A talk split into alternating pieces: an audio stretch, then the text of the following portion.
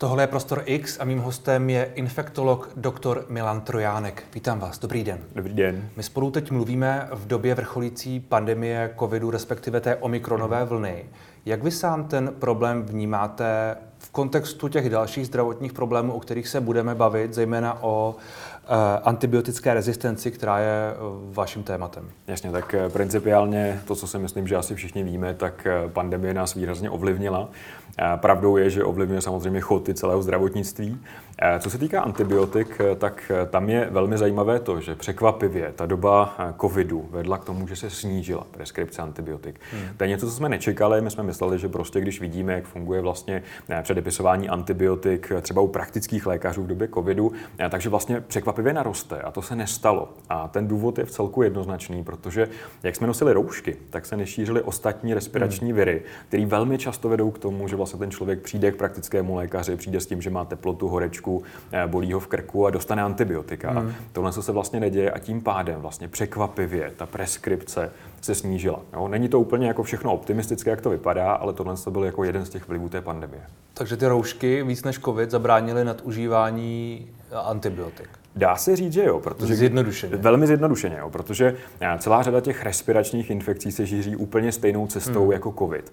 A jakmile prostě zabráníte šíření těm kapénkovým infekcím, tak samozřejmě máte pak eh, menší incidenci té nemoci hmm. prostě v populaci. Nám téměř vymizely invazivní pneumokoková onemocnění, celá řada i takových poměrně závažných infekcí, které se právě šíří podobným způsobem a mimo jiné teda i ty běžné respirace a díky tomu se užívaly překvapivě antibiotika méně. Hmm. Já jsem uh, zaznamenal některé vaše výroky z dubna a května od roku 2020, mm-hmm. od té doby ke covidu. Od té mhm. doby jste o tom prakticky nemluvil. Jeden z nich je, je to infekce, které bychom se neměli zbytečně bát, ale měli bychom mít zdravý respekt. To jste tehdy řekl opakovaně. To je něco, co podle vás pořád platí, nebo jak byste mm-hmm. ty dva roky jakoby skoro už zhodnotil? Já jsem se trošku bál, co řeknete za výrok, jo, ale tady ten se mi líbí a na tom si trvám. To přesně tak je.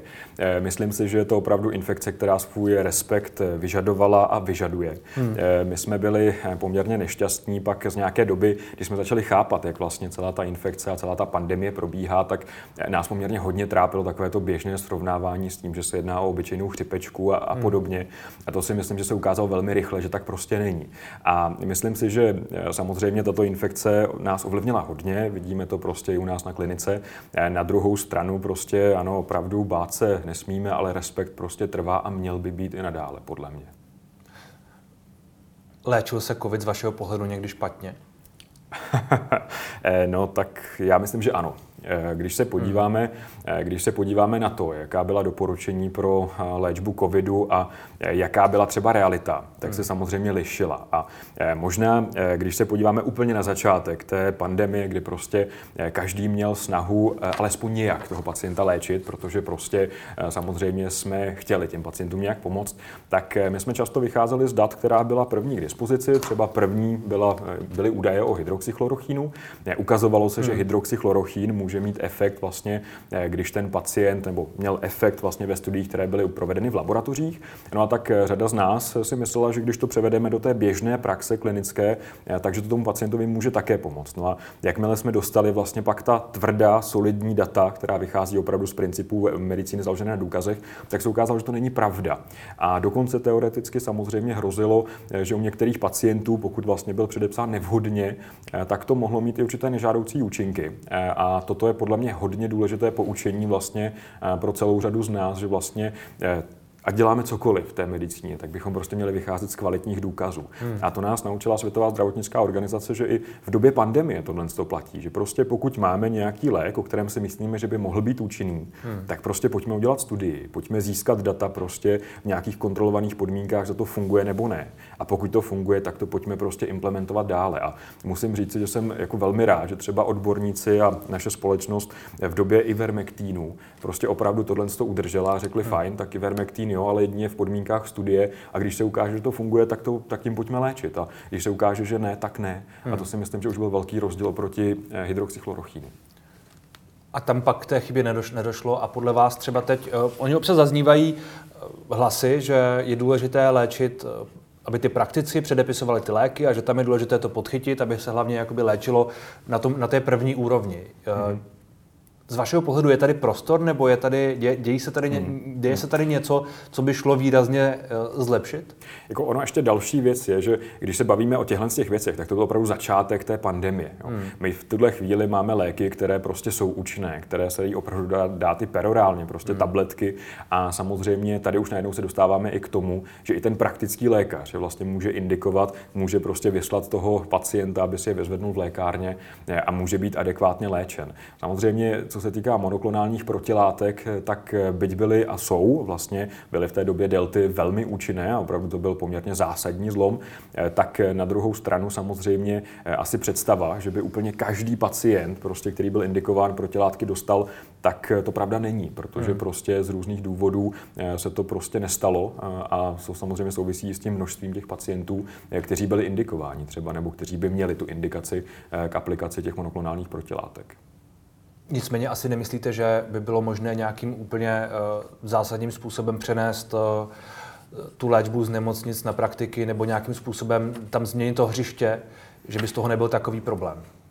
Ono, samozřejmě, já myslím, že tohle se děje. Jo. Hmm. Reálně si myslím, že ta snaha o to určitě je. Prostě, jakmile prokážete, že ten pacient má COVID, tak určitě je zde snaha prostě zaintervenovat hmm. opravdu v té časné fázi té infekce. Eh, pravdou je, že ta situace se opravdu mění. Eh, s tím, hmm. jak prostě máme teď eh, vlnu omikronu. A když jsme se bavili o, prostě... o těch chybách, zejména na hmm. začátku, hmm. vy jste zmínil ten hydroxychlorochin a bavili jsme se o ivermektinu, tak to už se teď neděje. Teď už tyhle ty chyby nejsou. Já si osobně myslím, že teď v tuhle chvíli už hmm. každý z těch lékařů opravdu vychází z kvalitní evidence. Hmm. A zároveň ono opravdu musíme si uvědomit, že eh, předtím jsme měli něco, o čem jsme si mysleli, že by to mohlo fungovat. A najednou opravdu máme zlomové léky, která, na která máme data. Takže opravdu my jsme v jiné situaci a myslím si, že ve velmi výhodnější situaci, hmm. než jsme byli třeba před rokem. Když uh tohle všechno porovnáme třeba s tu antibiotickou rezistencí. Vy jste zmínil, že, že ta situace se vlastně trochu zlepšila, ale obecně to problém asi je zhoršující se. Je. Dá se to tak říct. Jednoznačně. Je možné udělat nějaké jako úplně vulgární srovnání třeba s tím problémem toho covidu, co se týče dlouhodobého na naše zdraví, na naši na, na populaci, co se týče nějakého jako vykřičníku, který je někde ve, vepředu? Jako eh, asi ten vykřičník můžeme tady klidně učinit. Hmm. To, co si třeba eh, podle mě nikdo moc neuvědomuje, tak na problémy, které jsou asociované s antibiotickou rezistencí, to znamená na ty infekce, které jsou vlastně vyvolané nějakými obtížně léčitelnými bakteriemi, tak v téhle zemi umírá víc lidí než na dopravní nehody. No. Hmm. A když se podíváme na nějaké výhledy Světové zdravotnické organizace, tak pokud fakt jako nezačneme s tím něco dělat, pokud opravdu si neřekneme tak, tak a dost, prostě takhle s antibiotiky zacházet nemůžeme, eh, tak v roce 2050 tady bude umírat víc lidí na tyhle infekce, než třeba na eh, nádorová onemocnění. A to je na něco, rakovinu. Přesně tak. A to je docela a to, jako jsou, to, to jsou infekce, které způsobí to, eh, že, že, že existuje ta antibiotická rezistence. Ono to je vlastně trošku jinak, ale takový jako celý řetěz těch kroků. Zkuste to tedy vysvětlit. Mm-hmm. Principiálně, eh, vy když se vezmete antibiotikum, tak eh, antibiotikum se dost liší třeba od léku na vysoký krevní tlak. Jo. Když léčíte vysoký krevní tlak, tak prostě působíte na nějaké buňky, které jsou v těle, které jsou relativně stabilní, nemění se, zůstávají vlastně neměné. A když léčíte antibiotiky, tak vlastně ovlivňujete téměř celou mikrofloru toho těla, nejen to místo, kde je ta infekce, jo. to znamená nejen třeba tu angínu, ale opravdu třeba i ty bakterie, které máte ve střevě. No a samozřejmě vlastně to antibiotikum působí tak, že vlastně vybije všechny bakterie, které jsou na něj citlivé. Ale zůstanou tam vlastně bakterie, které jsou vůči němu odolné a ty se můžou šířit dál v populaci. Takže vlastně jakoby na rozdíl toho antihypertenzíva léku na tlak, to podání antibiotik je něco, co prostě může pak ovlivnit i lidi, kteří vlastně antibiotika vůbec neužívali. No a tyhle ty odolné bakterie se pak rozšíří v populaci, jsou těžko léčitelné antibiotiky. Ty hmm. alternativní antibiotika jsou mnohdy méně účinná než ta první, na která jsou rezistentní. A to je vlastně ten problém, který se pak jako amplifikuje, zvětšuje. Ten problém tedy je, že ta rezistence je vlastnost těch bakterií. Přesně tak. Je to vlastně odolnost té bakterie proti tomu antibiotiku. Hmm.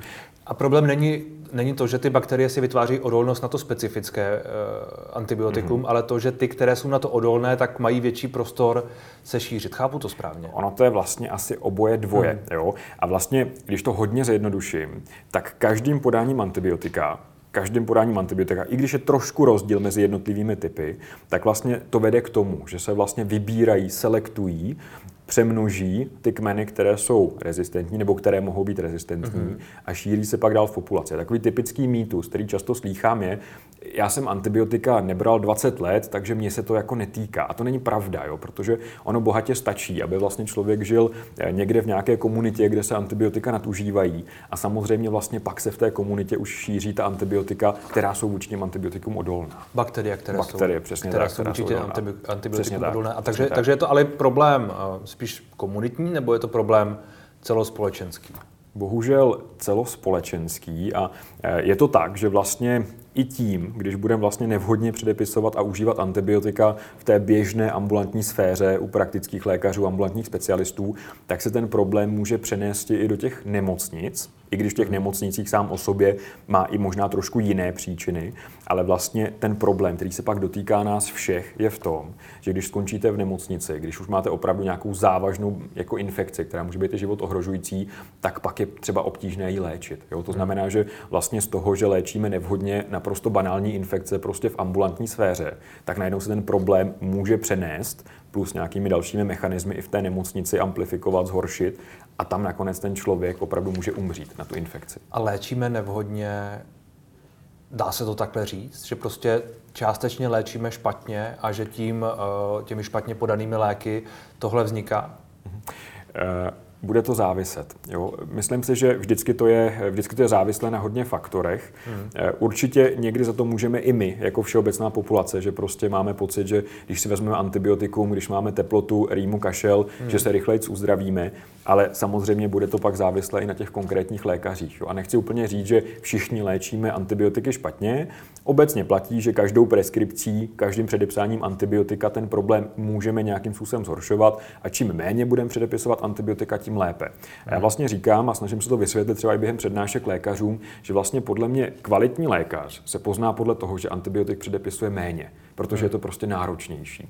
Eh, je náročnější to v tom smyslu, že vlastně musíte mít jistotu, že tenhle pacient je opravdu nepotřebuje, musíte udělat třeba i řadu vyšetření, musíte si toho pacienta pozvat na kontrolu Ale pak musíte a tak dále. mít hodně času. A ano. A jo, musíte je to mít tak. prostor, a což třeba zvlášť teď v době covidu, kdy já, náročné. já čtu neustále, jak jsou praktici prakticky zavaleni ano.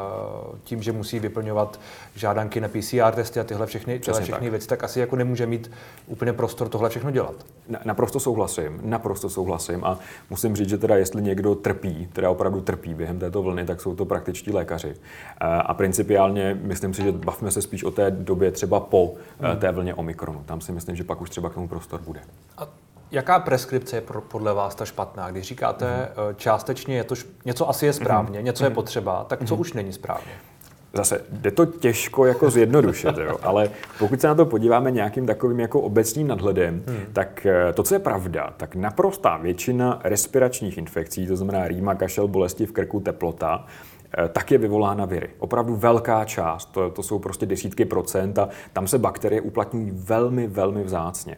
To znamená, tam, kde máme podle mě nejvíc problémů, tak je nevhodné užívání antibiotik právě u těch respiračních infekcí, ať už v dětském nebo v dospělém věku. A eh, když se snažíme třeba nějakou naší kampaní zasáhnout, prostě, kde antibiotika nepodávat, tak to přesně tady ta problematika. Ale to je kampaň, kterou vyměříte na lékaře jak na lékaře v rámci nějakého vzdělávání a teď hmm. nově se snažíme teda oslovit i e, tu širokou veřejnost. Aby, aby ty antibiotika nevyžadovaly, nevyžadovaly protože často tak. se to asi děje, že jo? Ano. A samozřejmě on ten tlak pak na toho hmm. lékaře e, vlastně nespecificky vede k tomu, že to antibiotikum spíš dá, protože hmm. prostě, jako a to i chápu, prostě se může bát nebo může mít obavy, že když ho nepředepíše, tak ho pak někdo naskne z toho, že, že je špatný lékař a podobně. Takže proto se snažíme edukovat i tu širokou veřejnost. Daří se to. Tak já doufám, že jo. A to, co si, ne, každopádně to, co si myslím, že třeba, kde je určitě jako prostor ke zlepšení a co se ukazuje v zahraničí, že funguje, tak jsou dvě věci. A to je jednak to, že prostě nějakým způsobem se dohodnete s tím pacientem. Jo? Takže když ke mně přijde prostě pacient, který má eh, infekci, o které si třeba nejsem úplně jistý, jestli by třeba měl profit z toho předepsání antibiotik nebo ne, tak mu to řeknu na rovinu. Tak mu řeknu prostě s velkou pravděpodobností, to spíš bude třeba virová infekce. Myslím si, že ta antibiotika potřeba nejsou, ale může se stát, že prostě eh, třeba se ten stav zhorší, změní a třeba zítra nebo pozítří ano. Jo? Hmm. Zároveň prostě tady máme antibiotika, která která mají tyto nežádoucí účinky, když je předepíšem, tak se může stát to, to, to, ovlivní to střevní mikrofloru, povede to k tomu, že se budou selektovat rezistentní kmeny, tak si vyberte. Jo. A to je, to je první princip, ono se mu říká sdílené rozhodování, jako lékař-pacient. A ono to docela funguje, jo, protože najednou jako řada těch pacientů eh, prostě odchází z té ordinace a řekne, že je vlastně ráda, že nedostala to antibiotikum hned. A to je jeden moment. A druhý moment je odložená preskripce. Že prostě řeknete tomu pacientovi fajn, tak je pátek odpoledne, já nevím, co se stane s váma prostě neděli ráno, tak pro jistotu, když tady máte prostě recept, tak když prostě bude trvat ta horečka nebo se zhorší prostě ten klinický stav, tak tady máte recept, ten si vyzvedněte v lékárně a pak vlastně můžete začít užívat antibiotika. A ono se ukazuje ze studií zahraničí, že vlastně naprostá většina těch pacientů ten recept nakonec si nevyzvedne a že je to vlastně lepší, než když ten recept dáte prostě hned. To jsou zkušenosti ze zahraničí hmm. a jsou eh, přenosné k nám? Myslím si, že ano. Že, že to bude? Jo. jo? Myslíte, že, že Myslím si, že ano. pacienti v Česku se budou chovat stejně jako pacienti nevím, kde v zahraničí, v Německu. Třeba v Holandsku, jasně. v Holandsku. No. Já, já nevím, jo. Já třeba jo, zase bych nerad, nerad bych uh, úplně generalizoval negativně tu českou populaci, což se tak jako občas dělá, ale známe se. Se trošku ďáblův advokát, ale principiálně uh, myslím si, že u minimálně určité části populace a myslím si, že ta část bude docela velká, tak by tohle fungovat mohlo. Mm-hmm. A vlastně pro nás je samozřejmě zásadní snížit tu kvantitu té preskripce. Jo. To znamená, že vlastně každé snížení a každý krok, který povede aspoň třeba k částečnému snížení uh, té preskripce, tak je dobře. Mm. Takže já osobně si myslím, že tohle je důležité a my třeba v těch nových doporučeních, které jsme vlastně vydali, eh, tak tohle uvádíme jako jeden z důležitých kroků, který by se měl eh, implementovat nebo mohl implementovat. Říkáte, že na ty uh, nemoci horních cest dýchacích, mm. ty různé nachlazení jsou, jsou antibiotika špatně. Kde jsou tedy správně? Uh, nechci to úplně generalizovat, protože víme, že třeba za určitých okolností můžete mít zánět středního ucha, hmm. který bude bakteriální a potřebujete antibiotika. Většinou. Většinou. Jinak, měl jsem říct já, jsem měl říct většinou, nebo ne? No, já bych možná řekl, že ne, ale, ale každopádně za určitých okolností, jo. E, to samý zánět vedlejších dutin nosních, jo. Tak je prostě někdy se může stát, že fakt jsou potřeba. E, uvádí se, a to je taková jako zase mýtus, že když máte angínu, že potřebujete antibiotika, tak to taky není úplně pravda. Uvádí se, že asi 20%, jenom 20% případů angíny je bakteriálního původu a je, tam jsou ta antibiotika vhodná. Jo? 20% a 80% nejspíš viry. E, stejně tak, když se třeba přesuneme k infekcím močových cest, typicky ženy, tak tam ale je úplně jiná situace, protože tyhle infekce jsou dominantně vyvolané bakteriemi. Jo? Mm. Takže tam není ten problém rozlišit virus versus bakterie, a tam vlastně ta antibiotika svůj smysl mají, e, jsou indikovaná a je to správně, když se třeba předepíšou. To samé třeba, když budete mít nějakou infekci kůže, e, měkkých tkání, prostě e, třeba růži, to je hezký příklad, tak tam je to opravdu jasně bakteriální infekce a zase hmm. antibiotika jsou správně. A trošku pak něco odlišného je ta situace v nemocnicích, kde vydáme přece jen trošku jiné typy pacientů. Je něco jako správná a něco jako špatná. Je něco jako, mm-hmm. co je ještě, ještě v pořádku a něco mm-hmm. jako co, když si vezmete, tak skoro vždycky to prostě je problém pro, pro mikrofloru a pro tyhle věci. Jasně. Tak ta snaha by určitě měla být, aby ta antibiotika byla co nejvíc úzkospektrá, aby byla opravdu mm. zaměřená, pokud možno, eh, na ty patogeny, které vlastně vyvolávají tu danou infekci, aby to třeba neovlivnilo střevní mikrofloru a podobně. Velmi zjednodušeně, jedno z nejlepších antibiotik, které máme, které je za prvé účinné a za druhé opravdu minimálně ovlivňuje střední mikrofloru, je penicilín. To znamená, hmm. překvapivě to nejstarší nebo jedno z nejstarších antibiotik je velmi účinné a zároveň je prostě docela i, my tomu říkáme opravdu ekologické. Naopak, to, co se jako hodně často předepisuje a mám pocit, že i pacienti to už dobře znají, to jsou taková ta takzvaná třídenní antibiotika, uh-huh. to je konkrétně azitromycín a to je antibiotikum, které třeba velmi selektuje tu eh, mikrofloru, která pak může být vlastně získat tu rezistenci, tu odolnost uh-huh. a mhm. opravdu je to třeba jedno z těch antibiotik, které se snažíme nepoužívat. Tohle bohužel si myslím, že je možná spíš pak pro ty lékaře, pro to, aby věděli, která antibiotika jsou vhodnější a která méně. Uh-huh. A konkrétně Světová zdravotnická organizace má velmi dobrou klasifikaci, kde prostě jasně říká, tady máme tři typy antibiotik, eh, třeba ten penicilín bude patřit do té kategorie 1, to znamená antibiotika, která budeme chtít primárně používat, a pak máme dvě další skupiny, kde ty antibiotika jsou spíš záložní, nebo pouze když je nemůžeme, když nemůžeme použít to antibiotikum z té první skupiny a podobně. A o tomhle se snažíme vzdělávat i lékaře. Z vaší zkušenosti to lékaře zajímá? No, upřímně, upřímně, my máme bohužel takový bias v tom, že samozřejmě máme kurzy, na které chodí opravdu stovky lékařů, jo? nebo webináře. To byl jeden z velkých benefitů covidu, že vlastně spousta věcí se dala do onlineu a tím pádem se zpřístupnila prostě i pro lékaře hmm. třeba z těch vzdálenějších oblastí.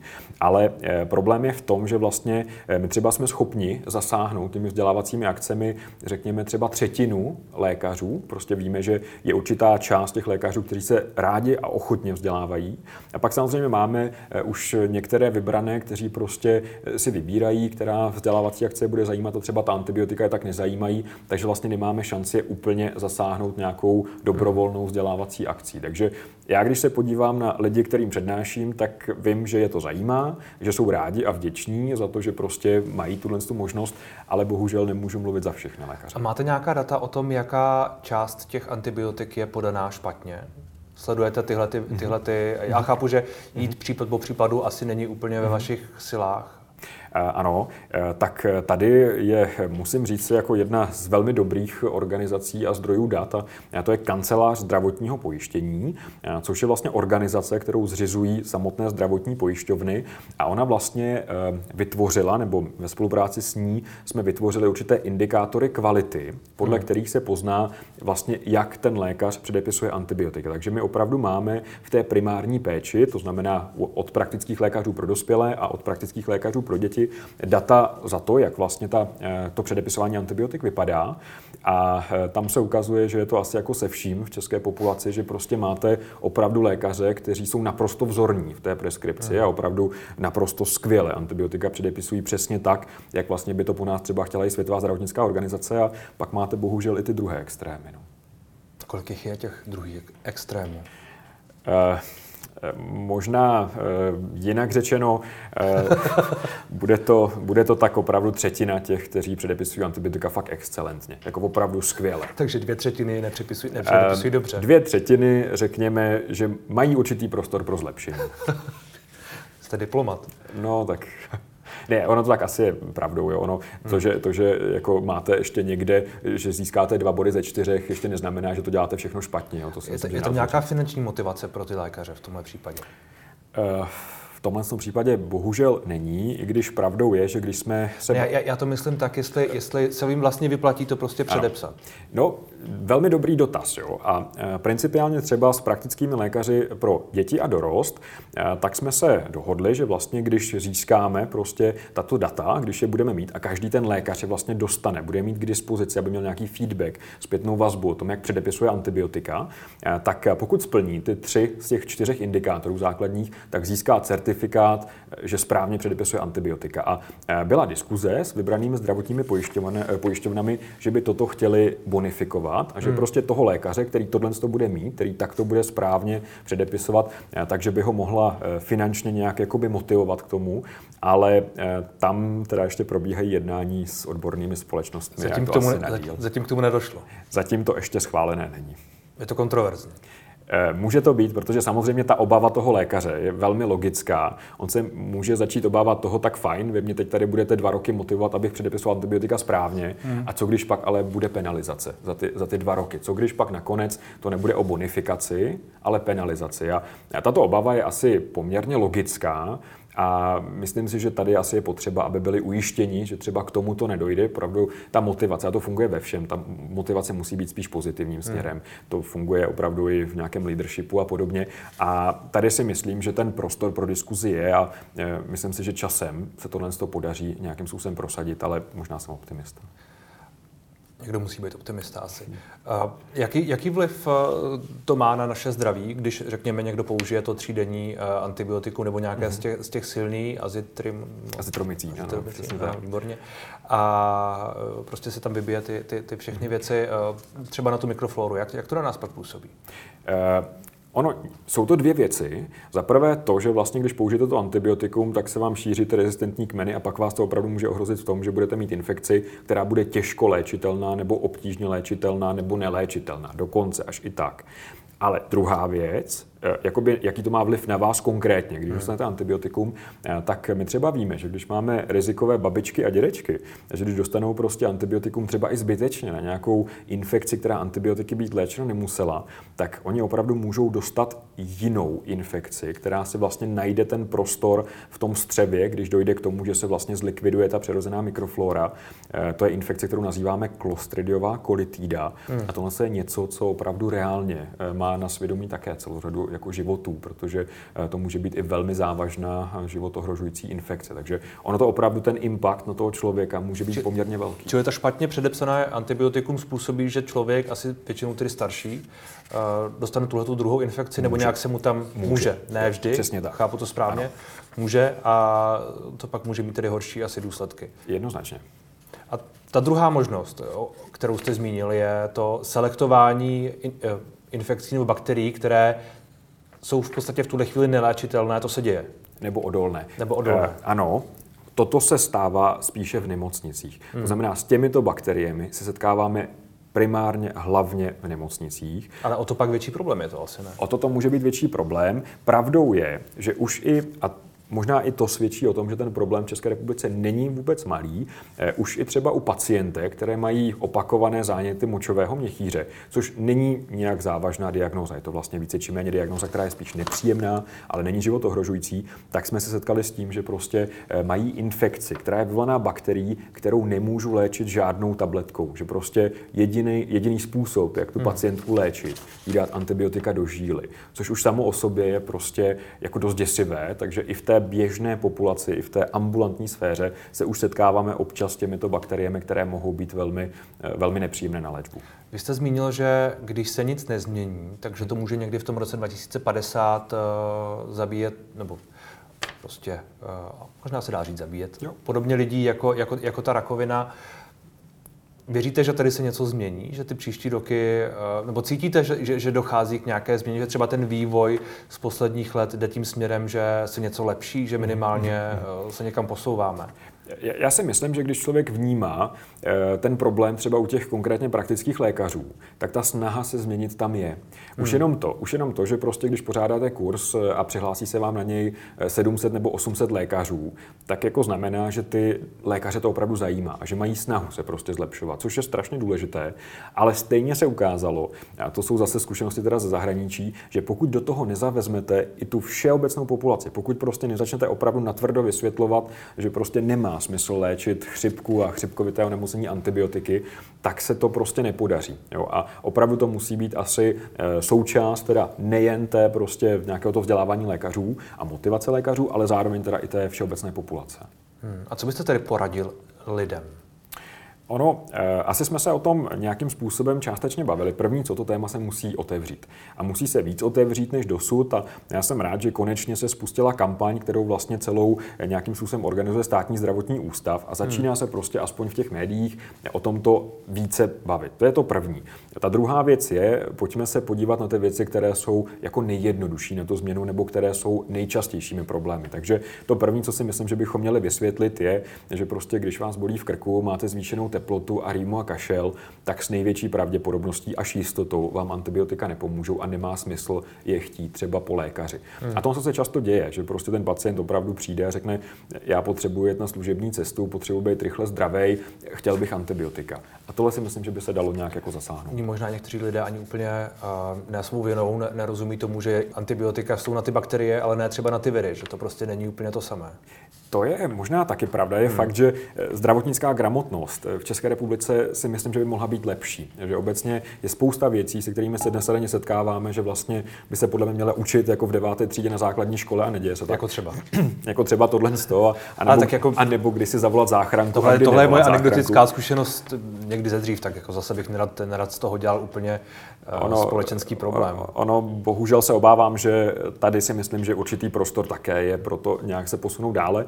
A opravdu třeba jenom ta zkušenost, kterou máme dnes a denně na eh, klinice, eh, kdo je schopen přijet s jakým problémem záchranou službou. Jo, to si myslím, že prostě před 30 lety by se jako některé ty stavy nestaly. Takže tady si myslím, že ten problém určitý může být, ale nicméně eh, to, co, to, co určitě by stálo za to, tak myslím si, že velká část Čechů ví, že antibiotika nejsou na viry.